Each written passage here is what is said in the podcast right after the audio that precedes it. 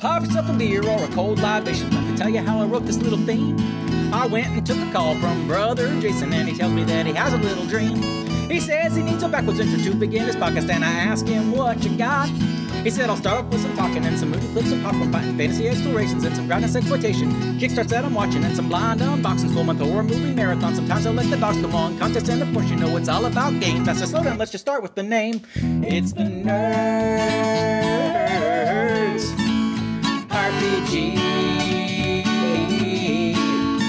Variety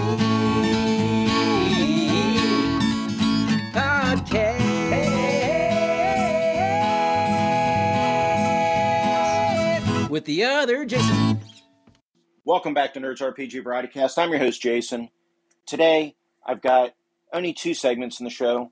We have a mailbag segment with some wonderful calls from a gr- number of great people, and then I have a unboxing segment where I open a bunch of boxes covering everything from Howardian, is that even a word? Robert E. Howard inspired RPG materials to a spooky board game to some reading material inspired by the Night Stalker TV show, or you know, Kolchak the Night Stalker TV show.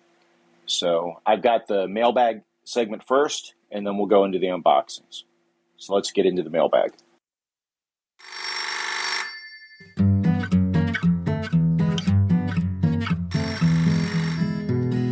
Who's on the phone? Who's on the phone?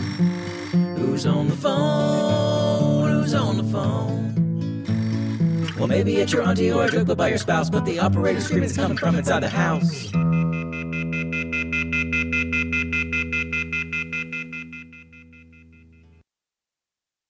The first piece of mail we're going to open is from Joe Salvador of Raven Guy Games.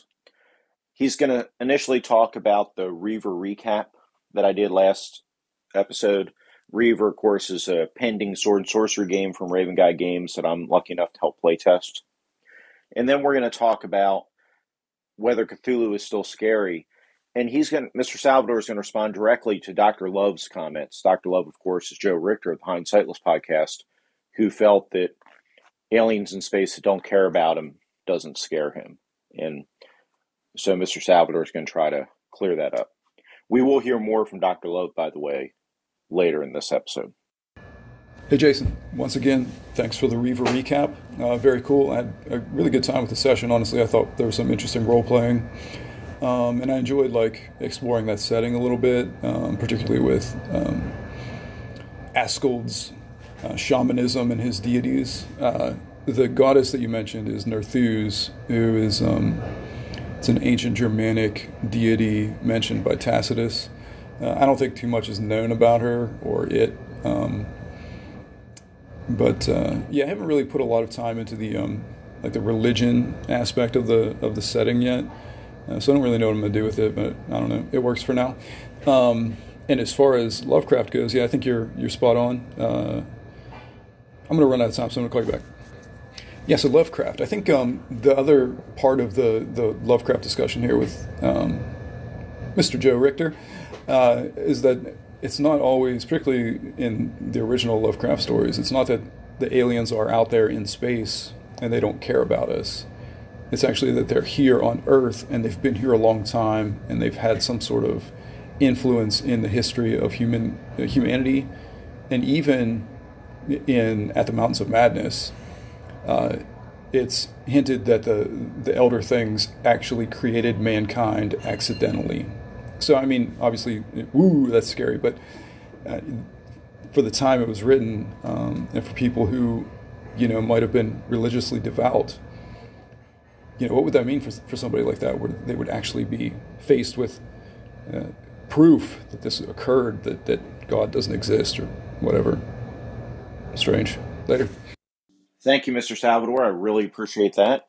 I'm having a great fun in your game, and I look forward to the next session of that. The next call is from Daniel Norton of the Bandits Keep Media Empire. Mr. Norton is a media baron who has not only a podcast and a YouTube channel, he also has an actual play YouTube channel. He's currently working on some games of his own, and he has products for sale on Drive Through RPG. And while he's going to comment on the subject of is is Cthulhu scary still, he's first going to verify for us that indeed the scariest thing is the human ego. Now that I've risen to the uh, the place of media empire, I'd like to thank the little folks that helped get me there. Um, you know, don't worry, I won't forget about you in my memoirs that I'm writing. Um, uh, actually, these messages that I leave on your podcast are probably my memoirs. I don't know if that's amazing or sad. Oh, and since I have time, yeah, I don't find Cthulhu scary at all. I, I, I get it that uh, I think that times are different. You know, in the 1920s, where people thought much differently, um, I think that kind of thing that that there that what we know is not what we know, and that you know humans aren't the center of the universe or whatever. I think most people now, um, because there's more and more sci-fi that they're reading, they that's not such a hard blow to take. So that's kind of my take on that. Although, of course, I'm gonna have to leave it on message. I guess what I mean is that if you, you know, just in general, maybe it's just people I interact with, but I think people are less likely to think that if we were to fly into outer space and land on Mars and there was people there, that they'd be like, "Oh, humans are amazing. Teach us your ways. You can lead us." And more think the way of like, yeah, they're probably way more advanced than we are, and we're not that. We're not all we think we are. And maybe Lovecraft, Claft, Claft, Lovecraft, Lovecraft, Lovecraft helped shape that. I don't know. Um, but I think that's what makes. I agree. That's what makes Lovecraft scary. Scary is that it's a, it's a uh, it's basically showing you what you believe is is wrong. So maybe in a way, demons are less scary because if you believe in that kind of stuff and then you see them, you're like, oh wow, I was right. But I think what Joe makes a good point, uh, Joe Richter, that something going after me directly is much more of a scary thing, and I'm air quoting, than just a cosmic uh, we're, we're nothing but. While the media baron did manage to cut himself off, he did take time to label the message, which I, as one of the little people, greatly appreciate. And going by the label that message, I think he wanted to end, even though we're nothing but dust in the wind, quoting the two great ones when they first met, Socrates. And yes, he did compliment Joe Richter of Hindsightless, Dr. Love, as he's now known. But he throws some shade at Dr. Love later on, so it all equals out. Next up is another doctor, Dr. Carl Rodriguez of the Gemologist Presents podcast. Dr. Rodriguez knows a thing or two about Cthulhu and horrors from beyond imagination and time and space. And he weighs into the subject. Let's go to him now. I think I agree with Joe more than I agree with Joe, which is an interesting dilemma, right? That it can almost make you go mad. Because which Joe is it? I think the horror of being insignificant and small is a great deal more than the horror of something with stats. But that's the way the game does it, right? I don't know. Um, if aliens suddenly came to Earth, I think we would all freak the fuck out and realize that we are insignificant and everything we believed in is probably not true, right? So, and especially aliens of such magnitude and I don't know, technology that it would make us seem like ants, right? Less than ants. I don't know. What's interesting is that a lot of these these games are 1920s, right? So has horror changed from the 1920s to now? And what is more horrific? I've noticed that like um, when we're being when I see modern scenarios, there's a bit more gore and body horror in them. So maybe that is what disturbs people. Um, there's a horror involved in sexual tension, um, like you see in some Delta Green adventures or in what Stygian Fox puts out, right? Who are and they and they and I, even reading them, they're very disturbing. And maybe that's the thing; they're more disturbing than horrific. But maybe it's that horror of being disturbed or that fear of being disturbed, and that's just not right. And with uh, some sort of evil machination behind it is what makes the Call of Cthulhu uh, horror tale. Thank you, Doctor. I wonder if part of that is just the fact it's easier to grow somebody out it's easier to use body horror, the horror of sexual violence and odd sexual things, you know, gore. It's easier to, to scare somebody with that than it is to achieve that existential horror. Some movies achieve both. The Thing, John Carpenter's The Thing, achieves both.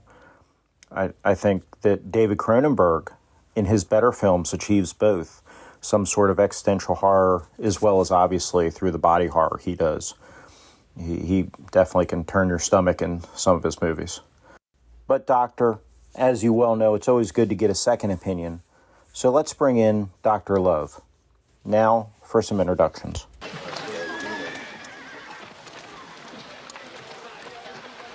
Ah, here we are. I'm Hadley, internal medicine. And Dr. Lafong, communicable diseases. Dr. Boyer, bacteriology. And Dr. Stinson, Marston, and Gill of the Northampton Trauma Institute. And Dr. Imhouse of the Zurich Relief Fund. These are our newly arrived surgeons, Doctors Trowbridge and Greenbaum. Doctor? Doctor? Doctor? Doctor? Doctor? Doctor? Doctor? Doctor? Doctor? Doctor? Doctor? Doctor? Doctor? Doctor? Doctor? Doctor? Doctor? Doctor? Doctor? Doctor? Doctor? Doctor? Doctor? And Doctor. Well, we miss anyone? Why don't you gentlemen relax? The tribe's planning a raid on a Soviet tank division tomorrow. There'll be plenty for us to do then. Doctors? Doctor? Doctor? Doctor? Doctor? Doctor? Doctor. Doctor? Doctor? Doctor? Doctor? Doctor? Doctor? Doctor? Doctor? Doctor? Doctor? Doctor. We're not doctors. We gotta get out of this place immediately, if not sooner. No, no, no. Not until I've had. Excuse me. Yo, Jason, so here's some more blunt force trauma for you. I hope we find out that everything we grew up on is wrong, man. Like, I'm in that camp, dude. I feel like we've been lied to, or not lied to, but we've been given bad information for a long time on a whole lot of subjects. And we're slowly figuring out that a lot of that information we learned as children and adopted into our adult lives is wrong, is not correct. That shit doesn't scare me. That makes me really happy. Again, having an entity that is out to destroy your personal life, that is way the hell scarier than this existential nonsense. I don't find that stuff scary in the least bit. I don't care that the universe does not care about me. That doesn't matter to me personally. Anyway, peace out. So, Doctor, I hear you saying that having something specifically target you for destruction, like the decades long advice from the USDA, which culminated in the food pyramid recommending 11 servings of bread and grain daily to fatten you up, to roll you over, and shove you in the witch's oven. That would scare you more than the idea of Cthulhu waiting to awake, dreaming, but not sleeping. Yes, I can see why it would. But the doctor's not done. He's now going to switch to a familiar whipping boy of his, Gary Gygax. Yo, dude, so something you said on the Bandits Keep latest episode sparked my attention. So here we go, man. You mentioned that because OD&D can be adapted to a bunch of different genres, that makes it a strong system. I wonder about that though. I mean, you can adapt Powered by the Apocalypse to all the system, all the genres. Does that make it a strong system? I don't know. Spike Pit system of make shit up, roll dice, make more shit up can be adapted to any and all genres. so is that mean it's the strongest system in the history of the world? Or does it just mean that if you strip a game down enough, make it rules light enough, you can adapt it to any genre without much of a fuss because there's not much there to begin with? I don't know. What do you think? Peace out. Yo, dude. So here's a question: If OD&D with chainmail would make such an ideal horror game, as opposed to the horror game you already have, why would you need to make so many changes to OD&D, whereas you didn't, you wouldn't have to make any changes to the horror game you already have. That doesn't make sense, man. like, I don't get that. I'm not saying ODD is a bad game or nobody should play it, but I am saying it was a rough draft that Gygax let the public beta test for him and then put out other versions to fix all the mistakes. So yeah, I, I, do believe that I've heard you talk about how you don't like it when game companies put out games and let the public beta test it, but that's what Gygax did. So yeah, you know, play what you want for sure. No shade on anything, but I just I don't get the hype. It, I don't get it. Peace out. So my point wasn't that OD&D plus chainmail is better than Slasher Flick as a horror game. And to be honest, I have not run Slasher Flick yet. I've only read it, but it does look like it'll do a good job. My point was that the way Slasher Flick approaches the idea of running a horror game is a very smart way to do it. And it would be very easy to adapt OD&D plus chainmail to do something very similar. Meaning, if you were going to use OD&D plus chainmail as your base generic system, then it should be able to do horror without a problem. And horror is one of the tougher genres to get right. That was all I was trying to say. Which, unfortunately, years of training and education and study have twisted Dr. Love's mind to where he only sees red when he sees the name Gygax.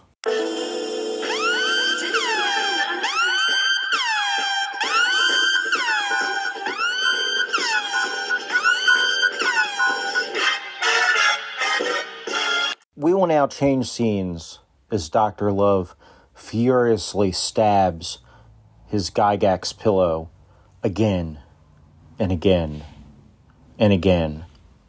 The camera pans out of his room, seeing the little Gygax voodoo dolls with pins in them. But we switch scenes, and we switch back to New York City, where we rejoin media baron Daniel Norton who's going to shift the conversation to cyberpunk. And he's going to talk about actions in three seconds again. And he has a point. Throwing a number of punches in three seconds is different than doing a variety of different things in three seconds. And I will concede that some of the examples he gives in these next couple calls would be hard to accomplish in three seconds. But I would defend the example Muhammad Ali because Dr. Carl Rodriguez's character, his solo in Cyberpunk 2020, Marcus Red, is built with a lot of points. So he's equivalent to a high level character in a game. So he's equivalent to your, your high level fighters in D and D, or you know high level character in any game because he built a lot of points. And solos have enhanced reflexes. They they get to you you know react fast, attack fast, let them move faster than the average person. So comparing his solo to Muhammad Ali probably is not an unfair comparison, to be honest. If we were playing a game where you played zero to hero, I would agree that that zero starting character would be an unfair comparison.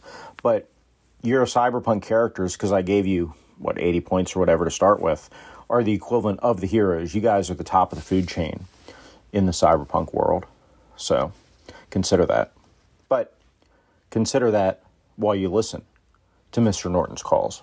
I don't know. I mean, pointing out Muhammad Ali uh, as an example, uh, that's something Joe would do. Sorry, Joe. You know, when he trying to explain that all adventurers are are superstars or whatever, power built. But you know, and I didn't mean thirteen punches or ten punches. What I meant was ten actions. So I run across the room, I pick up my gun, I eat a pizza, I you know do my taxes.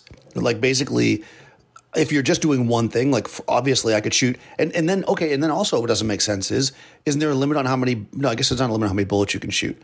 So I don't know. Anyways, my point being, anyways, in the whole thing was that none of them are really realistic. So why even bother? Just have fun with the game, and they're made as a balance point to make the game fun. And every system, you know, has its little quirks, and I like it. I have no problem with Cyberpunk. I just don't think any of them are realistic. Oops, I forgot to label that one. But um, I, I did want to say though, because the time was running out. I forget what game it is. Was it Harn that you had mentioned before when we were talking about initiative, um, where like it's like an ongoing combat, like each uh, action takes a certain number of segments or whatever, and then it just keeps rolling forward into the next round.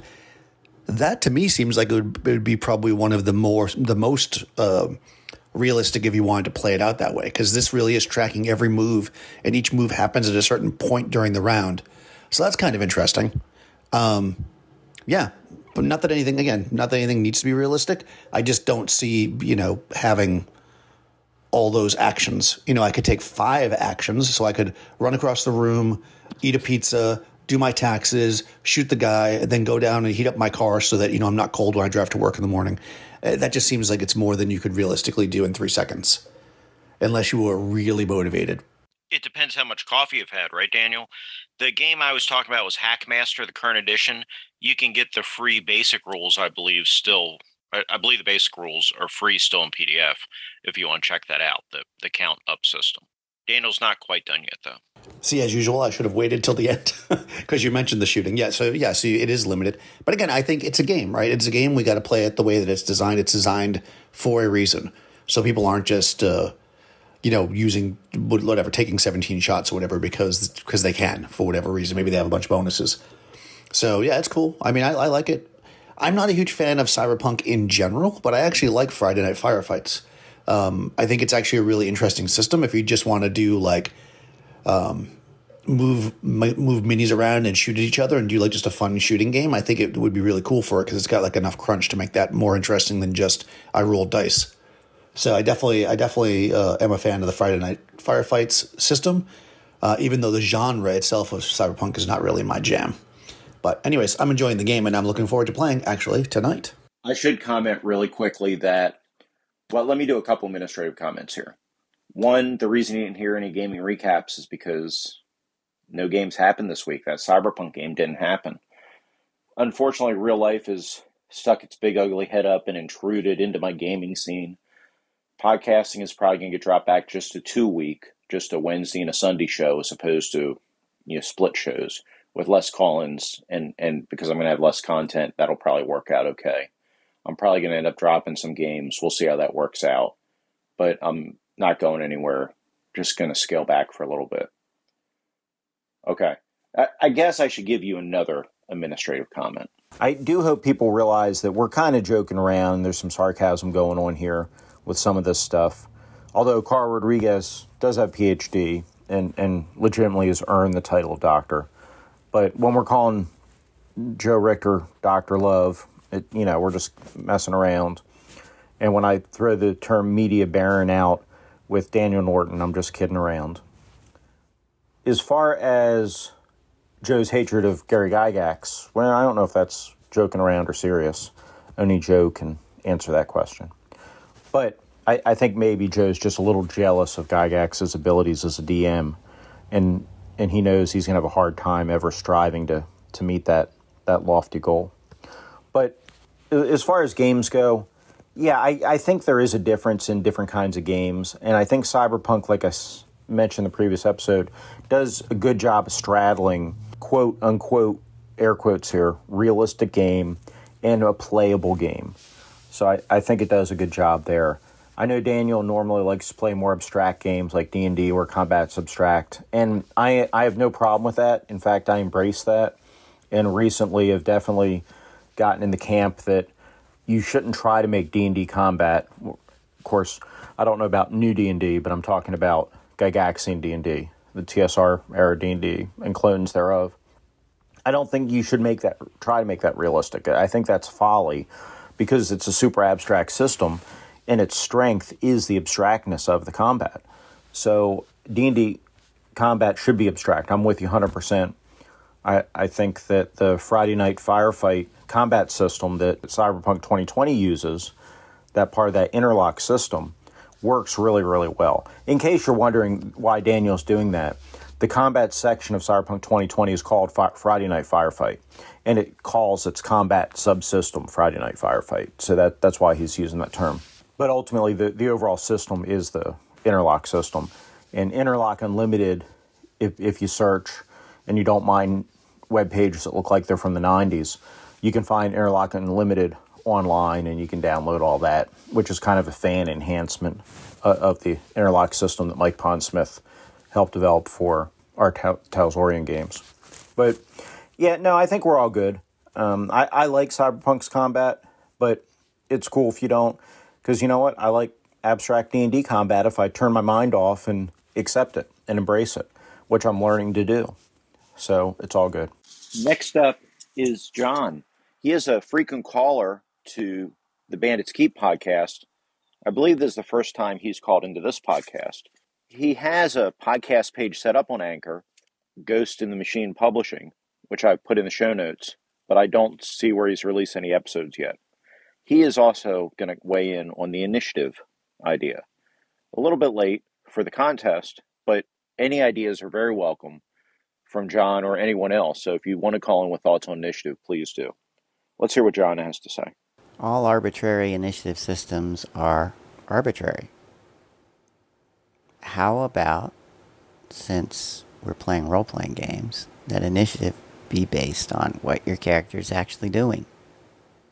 If they're doing something out of the ordinary. If they're just sitting there trading blows with their opponent, just alternate. You can assume that whatever initiative there is is part of the combat roll. If you missed, that doesn't mean that it was a physical miss. It means perhaps that you never saw an opening and therefore never had initiative. This call ties in with a series of calls John has done over a number of episodes over the Bandits Keep podcast. So I would direct you over there for the full context. But he has been talking about role playing during combat, which I'm all in favor of. And in fact, I've just recently left a message for Daniel that'll probably appear in his next episode. So maybe you'll get a little more context there. And Daniel's asked John to expand on these thoughts. So maybe you'll hear more over on Bandits Keep reference this. I think role playing during combat is important. I think taking those kind of actions, but we do take those actions. It depends on the system. If we're playing an abstract game like D and D, where a combat round is up to a minute long, then John is 100% right here. To me, what you do there is you roll the dice, you see what hap- whether you've hit or not, and then you can narrate quote unquote role play you know what happened that round you know during that minute if if you and the GM and the group wants to do that. Now with a large group with a big combat, they may not want to take the time to do that. And there are different kinds of games. I have no problem with that. I th- I think that's a lot of fun. I like to say what I'm trying to do, roll the dice, and then depending on the die roll, then between the GM and the player, this is a cooperative thing, but together describe what what really happened with the die result. And, and you can obviously role play during that description of the actual events, how they fall out. If you're looking for a system that already exists that does this kind of thing, Dungeon World and the Power by the Apocalypse games may be of your interest because they don't have a set initiative order. They just go by narratively makes sense to happen next is whose turn is next. So, John, you may want to check out the Powered by the Apocalypse games. They sound like that they would kind of fall into what you're describing a little bit, but hopefully you'll call into Bandits Keeping and give a little more context over there to continue this conversation. That's the last of the calls that I have. So now I'm going to switch gears and we're going to go into some unboxings. Our first unboxing is courtesy Ray Otis of Plunder Grounds. Not that he sent me this, but I bought this because of his podcast. I will link the episode in the show notes. This is a zine that he reviewed that I said, I need that. So I bought it. So I ended up buying this from floatingchair.club, which is the company that distributes this. It is a recyclable pad kraft paper mailer, size number one. So we're going to open this up. Like say, this was a, I believe, a Zine Quest project. I think that's what Ray said but um, I'm just going to try to get it out of here. And what we have is one copy of Not a Place of Honor. And somebody handwrote enjoy in pencil on the receipt. Very nice. It's in a one of those plastic sleeves like you get comic books in with cardboard behind it, which is very nice. well protected, well packed. Has the receipt, which is nice. Um, like I say, Ray has reviewed this, so I don't think I'm going to bother talking much about it because he's already reviewed it. I there'll be a link in the show notes. But effectively, this is a zine to create um, places to store artifacts in your in your games. But just sounded really cool and really unique, and something that would be kind of cool to have um, in my collection if I ever run a fantasy game again, which may or may not happen. Our next unboxing is an Amazon box. You've all seen the cardboard Amazon boxes, probably. If you haven't, then you're not missing out on too much. This is a 26 pound gross limit, 35 pound size limit, 50 inch Amazon mailing rectangular box. And we are going to open it up with our handy dandy Swiss Army knife. Tinker Edition, of course, is the official version of the Swiss Army knife that we use here at Nerds RPG Variety Cast. I see some kind of pentagram symbol, which means it's got to be RPG. Oh, okay, yeah. So what we have here are some Kolchak novels. The pentagram symbol is the Necronomicon, which is a collection of Lovecraftian stories with Carl Kolchak in them. Of course, the Night Stalker. We have the novel from C.J. Henderson, Kolchak and the Lost World. And we have a backup copy because I had it was on sale or something. I don't know why I bought it, but we have a backup copy of. I decided to get. I have a copy of the Savage World Solomon Kane game somewhere, packed up that I don't know where it is. So now I have two copies of it in case they go out of print. Since I don't think they still have the license, so I'm not sure. You can still buy the PDFs. So if you don't have the PDFs for Solomon Kane and you want them, you may want to buy them before those go away. I don't know what the time frame is going to be on that, but that's kind of why I bought it. Next up is from LB Holdings in Niagara Falls. No clue what this is. This is a um, box that is 8 inches by 10 inches by 6 and 3 quarters inches. So let's open her up and see what we have in here. I was trying to let you hear a pop sound there, but they've taped this box very well. So I'm going to have to actually cut all the tape. Not all of it, but cut most of the tape. Yeah. that ripped the cardboard instead of cutting. Like I say, the tape, you've got a couple layers of tape on here, which is appreciated. And, they, and they're using bubble wrap inside, which is also appreciated. We have a little mailing thing in here. Oh, this is eBay. Oh, so um, Rob over down the heap will appreciate this. Some of the other folks will appreciate this. This is something that was an extravagant purchase on Jason's part that I should not have bought. Um, but sometimes you get nostalgic and you want to see something, and then when you go to look for it online, like it's not streaming. Well, you ever want to see a show that you, you saw a few episodes on TV back in the day that you can't get anymore. Well, this is that show. In fact, this stars one of my favorite movie stars, a gentleman named Lance Henriksen. This is nominally in the X Files universe, I think, but this is Millennium, the complete DVD collection. So this is probably like a 15 year old DVD set. Hopefully, all still work. But we have all three seasons of Millennium. There's um six discs for each season. Um, commentary by the directors, writers, actors, featurettes, and making of documentaries for each season. Millennium came out at turn of the century, um, and it was about, as far as I remember, some kind of cult that was trying to bring about end of the world or have do something around, you know, involving the, the year 2000 and Lance Henriksen is a former FBI serial. Um, he's a profiler, and he's kind of tracking this down. Plays Frank Black in the show.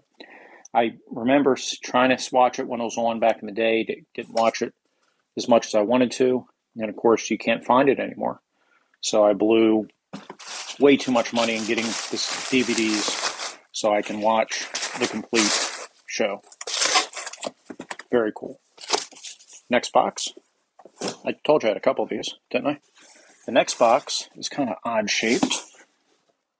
Spend more, smile less. This is an Amazon box too. No, it's not. This is Titan Games Inc. Huh. If you know who Titans Game Inc. is, you know what this is. I don't know who they are, so I don't know what this is. It's 16 by 11 and a quarter by 8 inches. So let's see what's in here. Um, I mean, I think one board game I've ordered recently. Maybe it's that. Holy moly, this is a big box for. So the game takes half of the box up. I bought this as a Halloween game for next. Well, it's not really a Halloween game because you play it solo. It's a legacy game. It's so in board games there are things called legacy games, and they're games you permanently modify as you play. Usually they have campaigns, but you permanently rip things up or you put stickers on things or do things to mark what you've done. So for every player, they're going to be unique, but you can kind of only play them once. There are workarounds to permanently destroying things, but this is Betrayal Legacy, which is based on the Betrayal in the House of the Hill game. And I got this with the idea my son and I could play through this campaign. It's like a seven chapter campaign or something like that. And um, and he really likes Betrayal, and I really like Betrayal.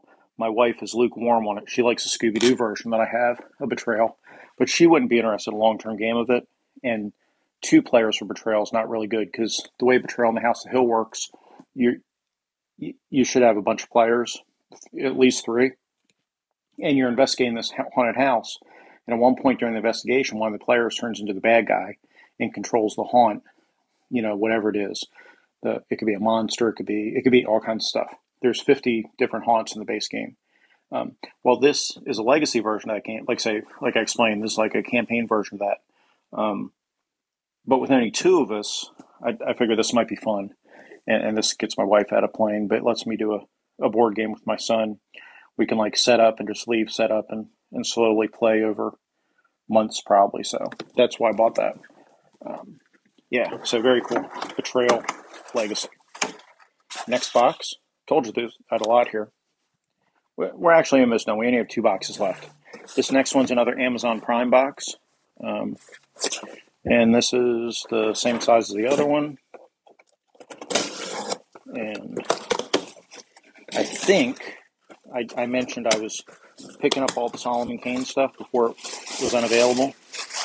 Yeah, this is um, another piece of that puzzle, another hard copy. This is the Savage Foes of Solomon Kane. You, you know, I've got all the stuff. I bought all the PDFs from DriveThru years ago, and I, I think the only one I had originally was the base book. So that's the other hard copy. There's another book. I don't know if it's in that box or if it's going to come later. There was another Solomon Kane book I ordered too um, that they had. I think there were three of them, three or four books. They printed printed books, and I got them all. Um, I didn't have them before. I only had the base book before. Oh, it's underneath the other book, Traveler's Tales. Yeah, I got that too. Okay. So that way, if it all goes out of print, I can still play someday when I'm old and retired in the old age home. Last thing I have here is just a USPS box. Oh no, you know what? This is um yeah, this is never mind, this is something else. This is CPAP supplies. So we don't need to open that for you guys. Okay. That is the unboxing. Thank you everybody for joining us for this episode. I hope you learned something. I hope you had a good time. I hope it was thought provoking. If you have any comments, questions, complaints, if you want to weigh in, if you want to introduce yourself to the doctors, you can do so. All you have to do is leave a message using Anchor. You can send an email to nerdsrpgvarietycast at gmail.com. If you attach an audio file, I can play it on the air and make you famous. You can also reach out to me on a variety of different discords. I want to thank all my callers. I want to thank you, the listener, again, because I really appreciate your tuning in to hear what, we, what we're talking about. I want to thank Ray Otis, who does the Coffee Club clip art for the show. I want to thank TJ Drennan for the wonderful music. And I will talk to you guys next week.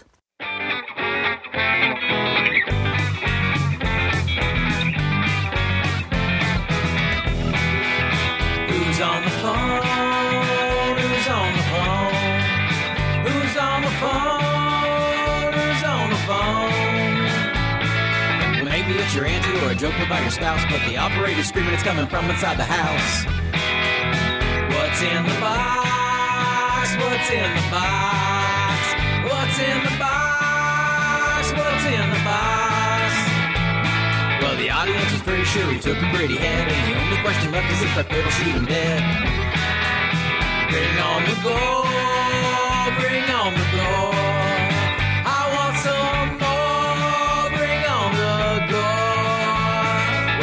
Butcher is a dustman and your quite a tipper, and I'm assuming that your partner back there in the wood chipper.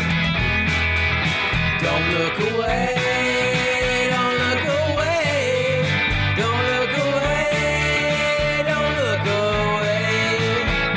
Well, the zombies are rising and the world has gone to heck.